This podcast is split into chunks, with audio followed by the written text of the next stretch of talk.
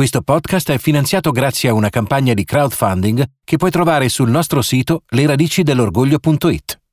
Aiutaci a portare a termine il nostro lavoro con una donazione. Visita il sito leradicidell'orgoglio.it, dove troverai anche il bellissimo merchandising del nostro progetto. Recuperiamo insieme le radici di questa storia per dare un nuovo valore alla parola orgoglio. Pasolini è morto per la sua omosessualità e per l'omofobia che ha permesso a un ragazzino di 17 anni di fare scempio del suo corpo. C'erano delle cose che fanno pensare che ci fossero più persone, non solo una. Noi come movimento omosessuale proponevamo un cambiamento nel senso della modernità mentre lui voleva tornare indietro. Pasolini era un intellettuale che non prevedeva l'indifferenza. All'epoca avevo 22 anni e Pasolini per me rappresentava il principale punto di riferimento culturale.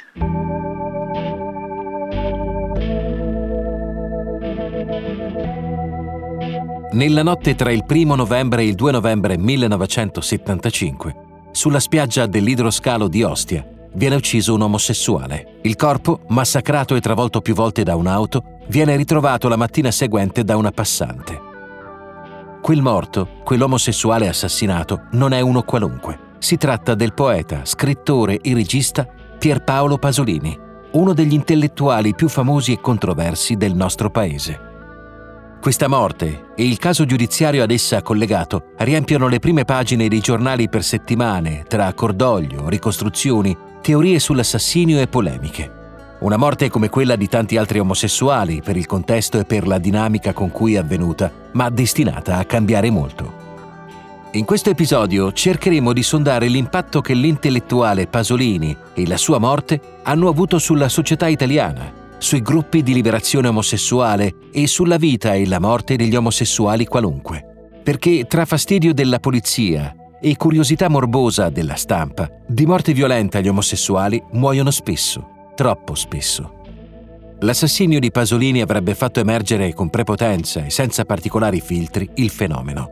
Andrea Pini ha approfondito questo argomento in un libro uscito nel 2002 con il titolo Omicidi, gli omosessuali uccisi in Italia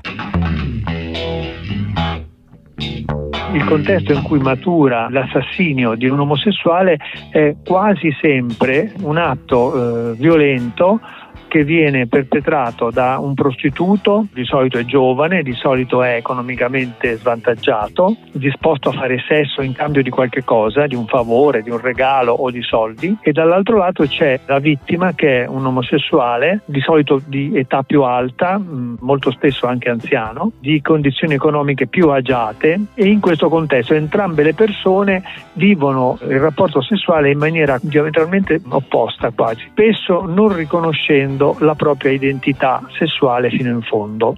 Molto spesso questi omicidi sono mascherati attraverso una rappresentazione mediatica eh, sbagliata perché non si chiarisce bene il contesto in cui è avvenuto l'omicidio, non si capisce bene eh, la dinamica e quindi spesso gli omosessuali che venivano uccisi venivano trattati quasi come se fossero colpevoli. E si è sempre fatta una grande confusione tra l'omosessualità dell'assassino e l'omosessualità della vittima.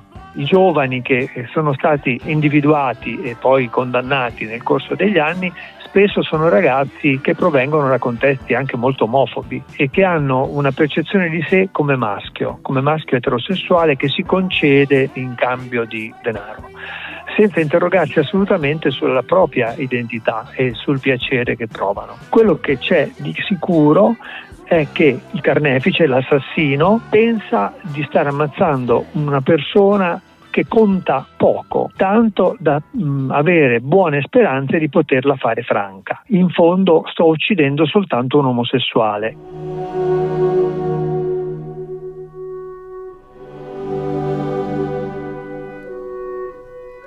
Fabrizio Carbone è il giornalista del quotidiano La Stampa che viene inviato sul luogo del delitto poche ore dopo il rinvenimento del corpo.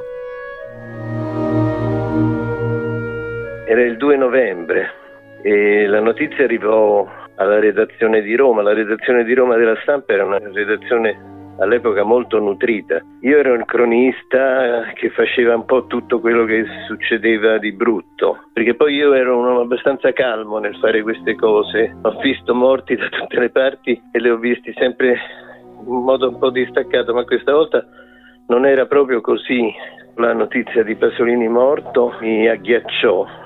Capì che dovevo essere io che dovevo andare nel luogo dove era stato trovato al, al giornale c'era un'atmosfera abbastanza cupa, ma in, in modo diverso, perché c'erano dei colleghi che quasi ridacchiavano rispetto all'omosessualità, insomma, è evidente. Cosa che mi dette un fastidio enorme, però devo dire eh, erano, erano pochi. Insomma, tutto il viaggio fu abbastanza abbastanza pesante. Quando arrivai sul posto, la mia impressione, devo dirlo francamente, era come se avessero ammazzato una puttana. C'era un clima, questi fotografi che io poi incontravo, avevo incontrato e avevo conosciuto per, per le strade di Roma perché c'erano sempre loro, c'erano sempre le battute eh, sulle cose che succedevano. In questo caso l'arrivo fu abbastanza brutto, il luogo era, era orrendo eh, faceva freddo, ma nemmeno tanto, ma poi il tempo era, era, brutto, mi sembra che piovesse, ora sono passati talmente tanti anni, insomma, quindi io feci il mio sopralluogo cercando di, di, di fissare quello che vedevo, di appuntare quello che vedevo e poi dopo un paio d'ore lì eh, ritornai al giornale perché bisognava scrivere il pezzo. E mi ricordo che al giornale c'era Andrea Barbato che è stato un mio grandissimo amico e altri colleghi, Lietto Tornabuoni, Sandro Viola, Furio Colombo venne a, a parlarmi per sapere come era la situazione mentre io stavo scrivendo e venne anche Enzo Siciliano. Insomma, alla redazione il clima non era bello.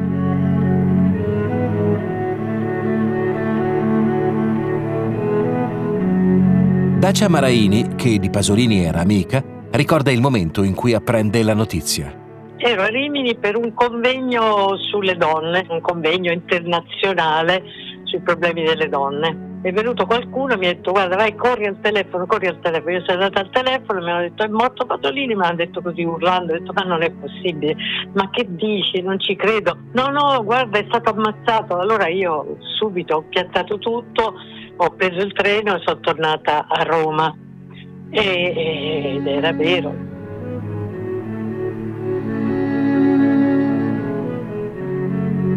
Anche Massimo Consoli ricorda il momento in cui, con il poeta Dario Bellezza, viene a conoscenza della morte di Pasolini. Approfittando di un ponte, che erano i santi morti, eccetera, io e Dario andiamo a Barletta, Arriviamo in albergo, ci cambiamo, ci facciamo una doccia e andiamo subito a mangiare al ristorante della stazione.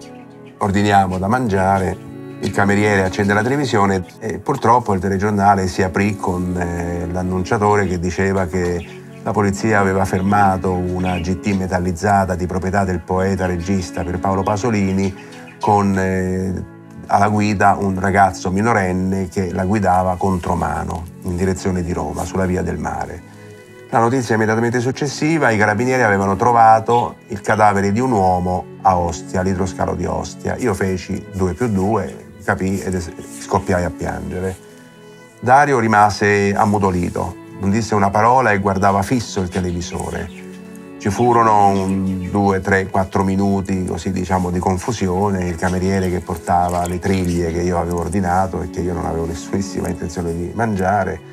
Mi alzai, uscii Dario mi venne dietro che ancora non parlava, io continuavo a piangere e lui non parlava. Finché a un certo momento, rivolto verso di me, fece hanno ammazzato Pasolini. E io dico, ah, te ne sei accorto finalmente.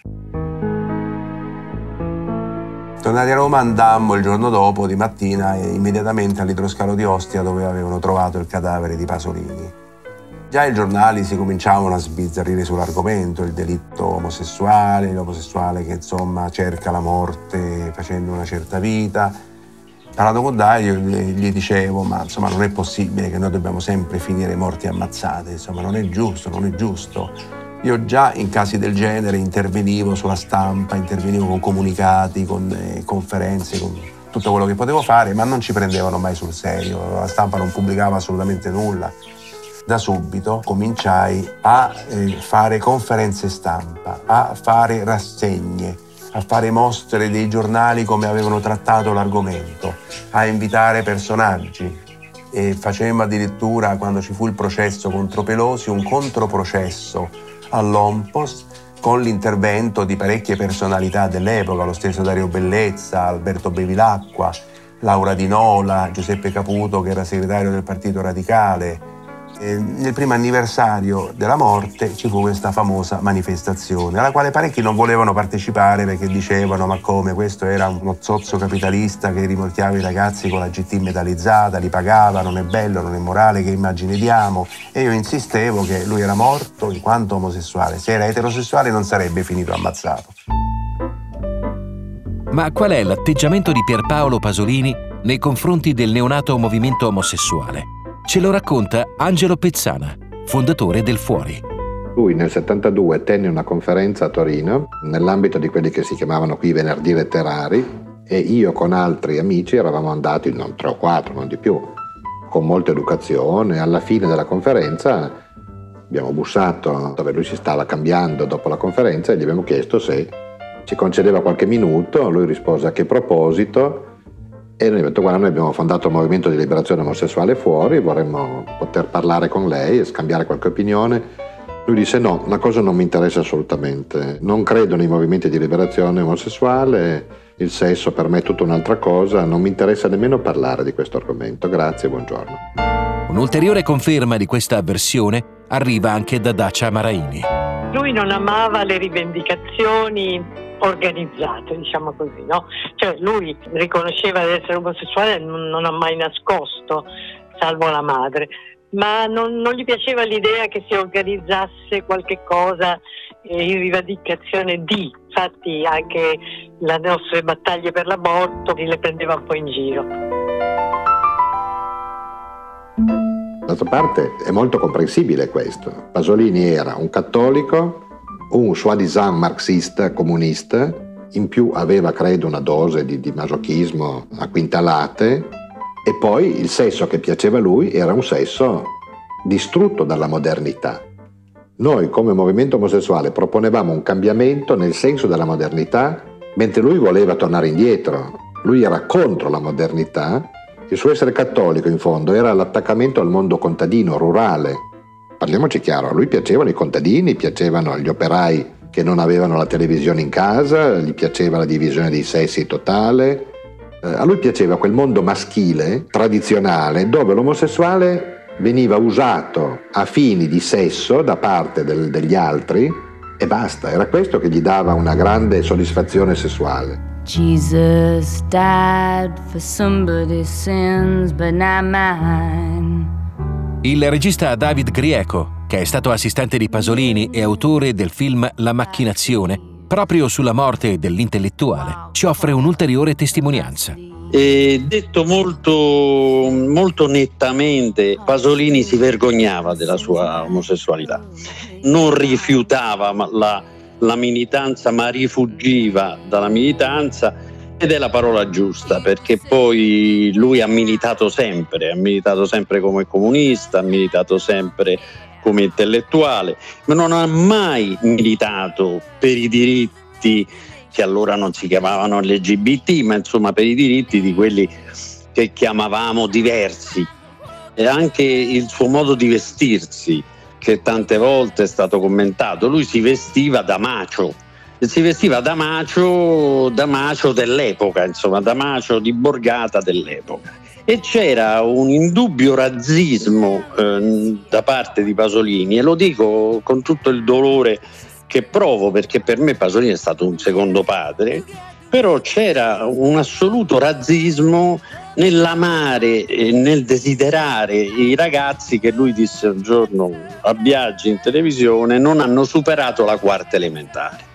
Cioè questo, questa fu un'affermazione spaventosa, veramente spaventosa da parte di un uomo così colto, così talentuoso, eh, così intelligente, ma lì, lì, c'è proprio il suo buco nero e, lui da quel buco nero non, non è mai uscito. Questa sua quasi presa di posizione era evidentissima, nel senso che per dirti io ero un ragazzo quando l'ho conosciuto, ero un ragazzo, ero un ragazzo molto, cioè l'ho conosciuto da bambino addirittura, però insomma quando poi ho avuto la prima esperienza di lavoro con lui io avevo 16 anni ed ero un ragazzo anche piuttosto bello, diciamo, e lui non mi ha mai fatto avance di nessun tipo. Perché? Perché era un borghese.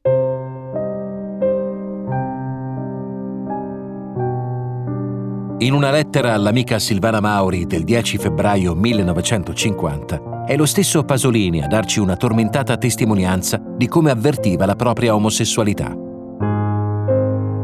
Io ho sofferto il soffribile, non ho mai accettato il mio peccato, non sono mai venuto a patti con la mia natura e non mi ci sono neanche abituato. Io ero nato per essere sereno, equilibrato e naturale. La mia omosessualità era in più, era fuori, non c'entrava con me. Me la sono vista accanto come un nemico. Non me la sono mai sentita dentro. Solo 30 secondi prima di continuare questo episodio per ricordarti che quello che stai ascoltando è finanziato grazie a un crowdfunding. Anche tu puoi aiutarci. Fai una donazione o acquista il bellissimo merchandising sul sito leradicidelorgoglio.it. Noi abbiamo bisogno di te. Insieme possiamo recuperare le radici del nostro orgoglio. Grazie.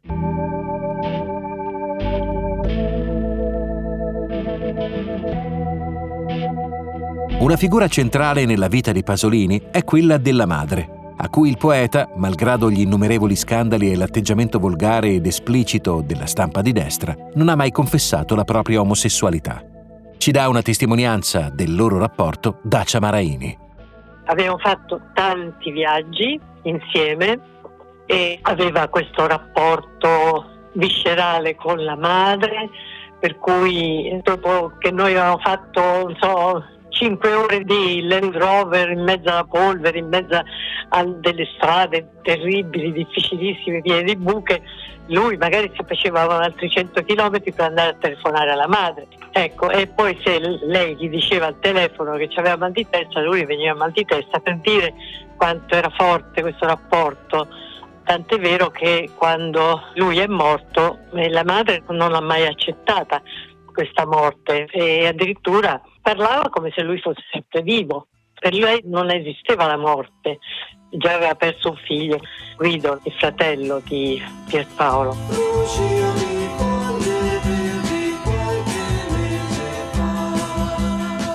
Sul rapporto tra Pasolini e le donne ci illumina la giornalista e scrittrice Patrizia Carrano, autrice nel 1977 del saggio Mala Femmina, dedicato alla rappresentazione della donna nel cinema italiano. Pasolini era un intellettuale che non prevedeva l'indifferenza, nel senso che tu Pasolini lo amavi, lo odiavi, lo contestavi, lo ammiravi, lo detestavi e che il suo essere contro è stato secondo me un dato connotativo della sua eh, anche luminosa parabola di intellettuale. Certo, nel momento in cui io ero anche molto giovane, Pasolini si schierò apertamente contro l'aborto, io lo considerai un vero nemico, io e molte altre donne, ragazze impegnate politicamente, io ero parte delle donne che avevano fondato il teatro femminista della Maddalena, quindi lui si era schierato contro di noi, contro il nostro pensiero.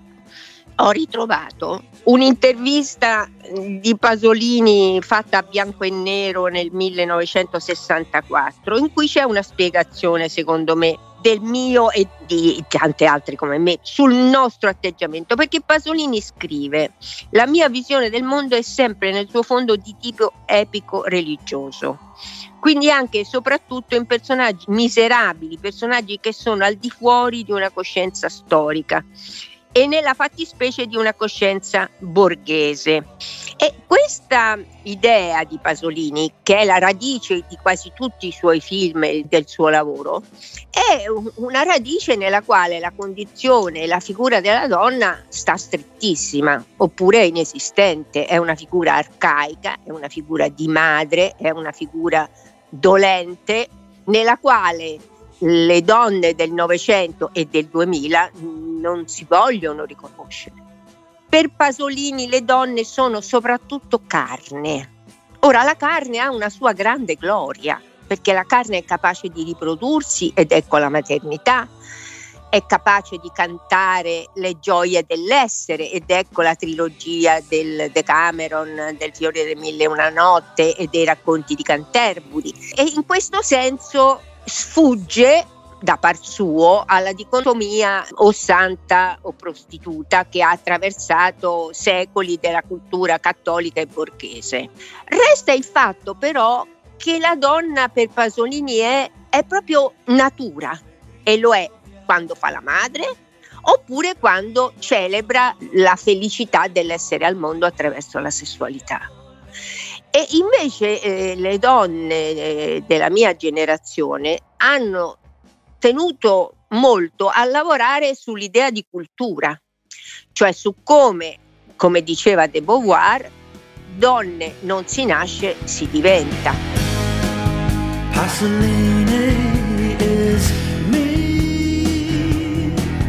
L'omicidio avviene due giorni prima dell'annunciata partecipazione di Pasolini a un congresso del Partito Radicale, come ricorda Emma Bonino. Io la morte di Pasolini, che ricordo molto bene perché doveva intervenire al congresso radicale e poi fu ucciso appunto la vigilia, scrisse quella bellissima lettera ai radicali senza cancellare le differenze ovviamente, ma suscitò altro tipo di polemiche, non esattamente sull'omosessualità. Di quell'invito al congresso del Partito Radicale ha un ricordo anche Angelo Pizzana. Oh, la morte di Pasolini capitò proprio il giorno in cui noi eravamo a Firenze, dove c'era il congresso radicale, dove lui doveva venire a tenere un discorso molto importante. E io mi ricordo che il giorno prima noi eravamo seccati da questa cosa, ma come? La Pannella, tu inviti proprio Pasolini, che è quello che detesta i movimenti di liberazione, non crede nella liberazione della donna, eh, vota PC, insomma, cosa ha in comune con noi? E invece Pannella, che ha sempre avuto un occhio, una testa attenta a quelli che erano i cambiamenti della società, diceva no, Pasolini è talmente una persona ricca di grande intelligenza che non può non venire a farci un discorso molto importante. Noi dobbiamo invitare quelli che sono diversi da noi, perché noi dobbiamo imparare da chi la pensa diversamente da noi. E infatti il, poi il suo discorso l'abbiamo letto poi pubblicato nei libri, nei, nei luterani credo, ed era un discorso molto interessante perché parlava delle scoperte della persona, dell'individuo, quindi un discorso contro la massificazione. Conferma una possibile apertura, proprio in occasione di quel congresso, anche il regista David Grieco. Tra l'altro Pezzana avrebbe dovuto incontrare Pasolini il giorno in cui Pasolini è morto, cioè il 2 novembre del 1975. E l'avrebbe dovuto incontrare in un contesto importantissimo che era una specie di congresso del Partito Radicale dove inaspettatamente Pasolini aveva accettato di partecipare. Ci sono degli appunti di cose che lui avrebbe detto lì, ma secondo me lui lì avrebbe per la prima volta detto qualcosa non di simile a quello che diceva in quei giorni Pezzana, però ci si sarebbe avvicinato.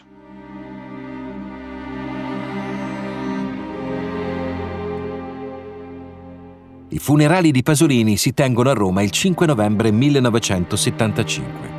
La Camera Ardente viene allestita alla Casa della Cultura in Largo Arenula, mentre le orazioni funebri avvengono in Campo dei Fiori di fronte a una folla enorme. Ci ricorda l'atmosfera di quel giorno il critico cinematografico Vincenzo Patanè.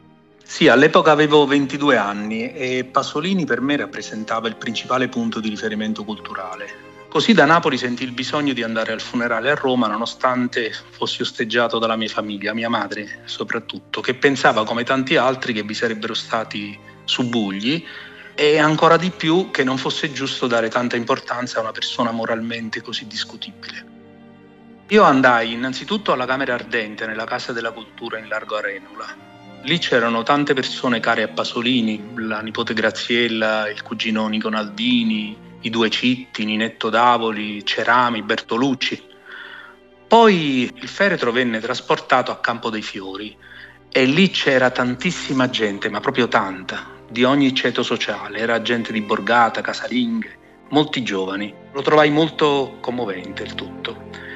E così come trovai molto commovente il discorso di Moravia, che mi sembrò sincero, soprattutto quando ricordò la grandezza di poeta di Pasolini e la sua diversità, intesa positivamente come un intellettuale capace di dire la sua con profondità a 360 gradi. Poi abbiamo perduto ciò che alcuni chiamano il diverso e che io dico anche il simile. Abbiamo perduto il diverso e il simile. Lui stesso diceva di essere diverso. Ma in che senso abbiamo perduto un diverso? Abbiamo perduto un uomo coraggioso. Poi il resto fu un po' monopolizzato dal PC. Parlarono, mi ricordo, Aldo Tortorella e Gianni Borgna, che tentarono di recuperare Pasolini nell'alveo del, del partito, dopo i tanti contrasti che, che il PC aveva avuto con lui. Tortorella parlò soprattutto dell'impegno dell'intellettuale allora e della dedizione di Pasolini nei confronti degli emarginati, però mi sembrarono più artefatti che, che sinceri. Invece io apprezzai molto di più i pugni chiusi di tante persone, soprattutto molti giovani che da qualche anno avevano iniziato ad avere un rapporto positivo con lui e mi piacque molto di più la presenza discreta di Enrico Berlinguer e di altri del partito come Napolitano o Macaluso. Il rapporto col Partito Comunista Italiano è stato a dir poco conflittuale, già dallo scandalo di Ramuscello in Friuli, quando nel 1949 Pasolini incorse in un processo per atti osceni in luogo pubblico. Così scrisse allora l'Unità in merito. La Federazione di Pordenone ha deliberato in data 26 ottobre l'espulsione dal partito del dottor Pier Paolo Pasolini per indegnità morale. Prendiamo spunto dai fatti che hanno determinato un grave provvedimento disciplinare a carico del poeta Pasolini per denunciare ancora una volta le deleterie influenze di certe correnti ideologiche e filosofiche, dei vari Gide, Sartre e di altrettanto decantati poeti e letterati che si vogliono atteggiare a progressisti, ma che in realtà raccolgono i più deleteri aspetti della degenerazione borghese. Addio, addio Casarsan, vado via per il mondo ci sarebbe voluta la morte del poeta per risolvere il contrastato rapporto con il PC. Anche David Grieco ricorda il giorno dei funerali. Insomma, ci fu, diciamo, una, una riconciliazione. Ci fu la sezione del PC di Via dei Giubbonari lì accanto che eh, mise su un piccolo palco a Campo dei Fiori dove, dove portammo la bara a Piazza Campo dei Fiori e ci rendemmo conto che Piazza Campo dei Fiori era piena ed era piena di gente, non era piena di intellettuali, non era piena di, era piena di gente. Perché poi Pasolini a Roma aveva incrociato chiunque. Pasolini stava sempre per strada e l'insulto l'insulto più frequente era frocio, non era comunista. E io mi ricordo di aver partecipato con lui a delle risse. E la cosa bellissima che non dimenticherò mai è che Franco Citi, il protagonista di Accattone, che era accanto a me a Piazza Campo dei Fiori, quando vide quella, quella gente, cioè fece proprio con, con lo sguardo fece una panoramica e disse una frase bellissima. Soltanto chi viene veramente dal popolo a queste illuminazioni disse Ah, ma allora non è morto solo un frocio. Che per me, eh, cioè che fu una cosa veramente che mi scoppiai a piangere, mi ricordo, perché, perché la trovai bellissima. Come già accennato, le settimane successive alla morte di Pasolini sono gravide di ipotesi e di illazioni sulla dinamica e le ragioni dell'omicidio. In molti non riescono ad accettare una morte così assurda e violenta. Tra questi, l'amica Dacia Maraini. Piano piano è venuta fuori tutta questa storia orribile del delitto, del ragazzo che doveva essere il colpevole, poi dopo chiaramente non lo era. Noi l'abbiamo subito messo in evidenza abbiamo capito immediatamente che non era stato il ragazzo che l'ha ucciso, perché eh, analizzando un poco la sua morte si era visto che era stata una battaglia fisica fra lui e l'assassino, no? perché l'aveva picchiato e, e, e Pierpaolo era forte, robusto, lui giocava a calcio, non era debole, non era vecchio, era proprio molto giovanile, molto robusto, quindi era incomprensibile che l'altro non avesse nemmeno un segno. Eh, Pelosi, quando l'hanno fermato, non aveva nemmeno un graffio, quindi non era possibile che avesse partecipato a questo corpo a corpo, no? E poi la mano sanguinata sulla macchina, insomma c'erano delle cose che fanno pensare che ci fossero più persone, non solo una. Io ho anche chiesto di riaprire il processo, l'abbiamo chiesto in tanti, ma non si è mai riaperto il processo. Anche Fernanda Pivano crede inizialmente a una pista oscura dell'omicidio. Io lo stimavo enormemente e quando è successa questa cosa io avevo perso la testa e avevo detto ai giornali che ero convinta che si trattasse di un delitto di Stato. E avevo fatto interviste sui giornali, era uscita questa cosa che io dicevo che era delitto di Stato. E Pezzana mi ha detto no, guarda, è un comune delitto omosessuale. Ritirati da questa cosa perché dici delle cose sbagliate. Il complotto avrebbe reso Pasolini pulito, cioè la gente non riesce, non, non riesce a capire come una persona con l'intelligenza, la cultura, anche i mezzi di Pasolini, andasse a raccogliersi una barchetta alla stazione per andare poi a Ostia e fare delle cose oggettivamente pericolose. Non lo pensa, non, non lo ritiene possibile questo, invece è un impulso di morte che fa parte anche della sessualità questo.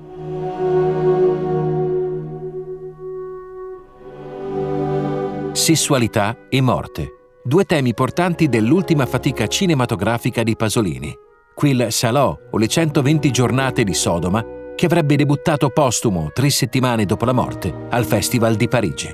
Su Salò è successa una cosa stranissima che poi è anche legata alla sua morte, perché Pasolini andò all'idroscalo per recuperare questo negativo. Eh, venne rubato il negativo del film. Pasolini fece il film con i cosiddetti doppi, cioè con, con, le scene girate più volte, con gli scarti lui fece il film. Però gli mancò una sola, una sola scena, che però è una scena importantissima, che era il finale del film, che invece era stato girato una volta sola.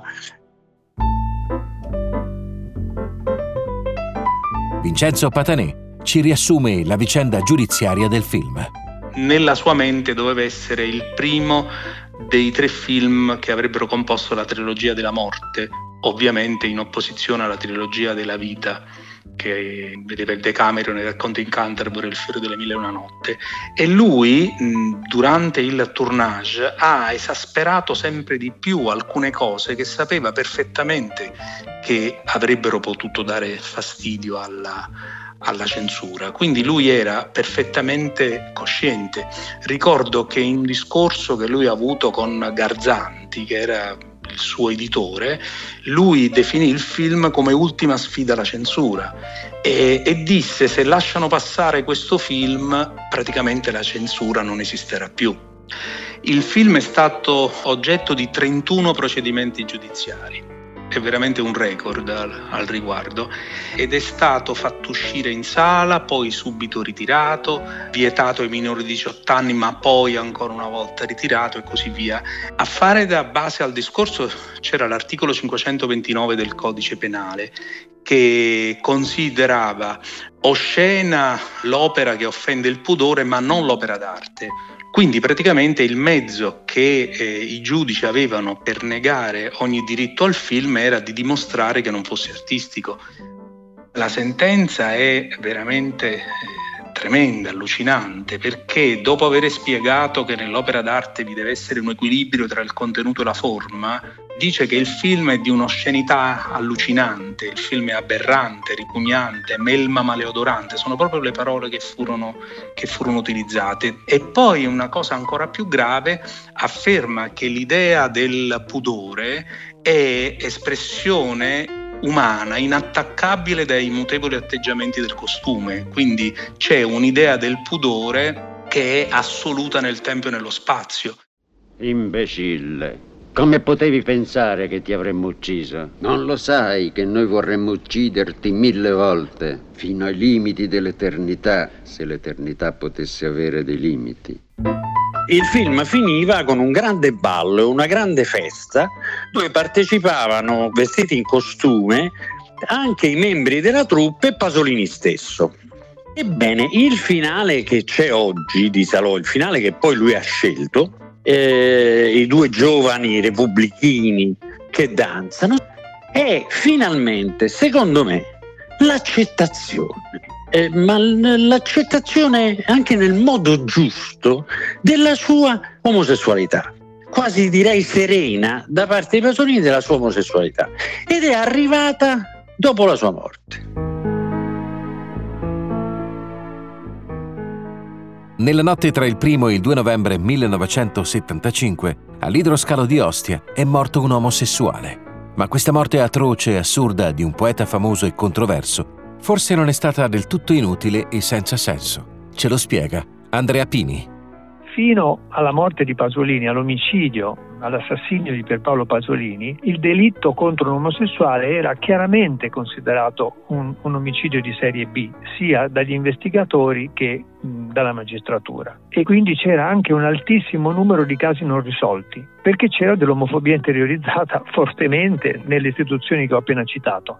Poi negli anni 80 ha cominciato una lenta maturazione anche all'interno delle forze dell'ordine, anche mh, all'interno della magistratura. Io nel libro Omicidi che ho pubblicato all'inizio del 2000 ho intervistato Nicola Callipari, il responsabile della sezione omicidi della questura romana. Eh, Nicola Calipari poi è un nome che tutti conosciamo perché è stato ucciso durante la liberazione di Giuliana Grena in Iraq perché nel frattempo aveva cambiato mansione, era passato al controspionaggio, eccetera. Una persona molto intelligente, molto colta, molto aperta, che ha detto chiaramente nell'intervista che gli ho fatto la polizia deve cambiare atteggiamento, stiamo cambiando atteggiamento, ci siamo resi conto di quanto sia importante perseguire questi omicidi. Questo cambiamento ha portato dei frutti, tant'è che adesso la grande maggioranza degli omocidi, come mi piace chiamarli, viene risolta viene risolta anche in tempi abbastanza brevi in genere e le condanne ci sono e sono condanne chiare.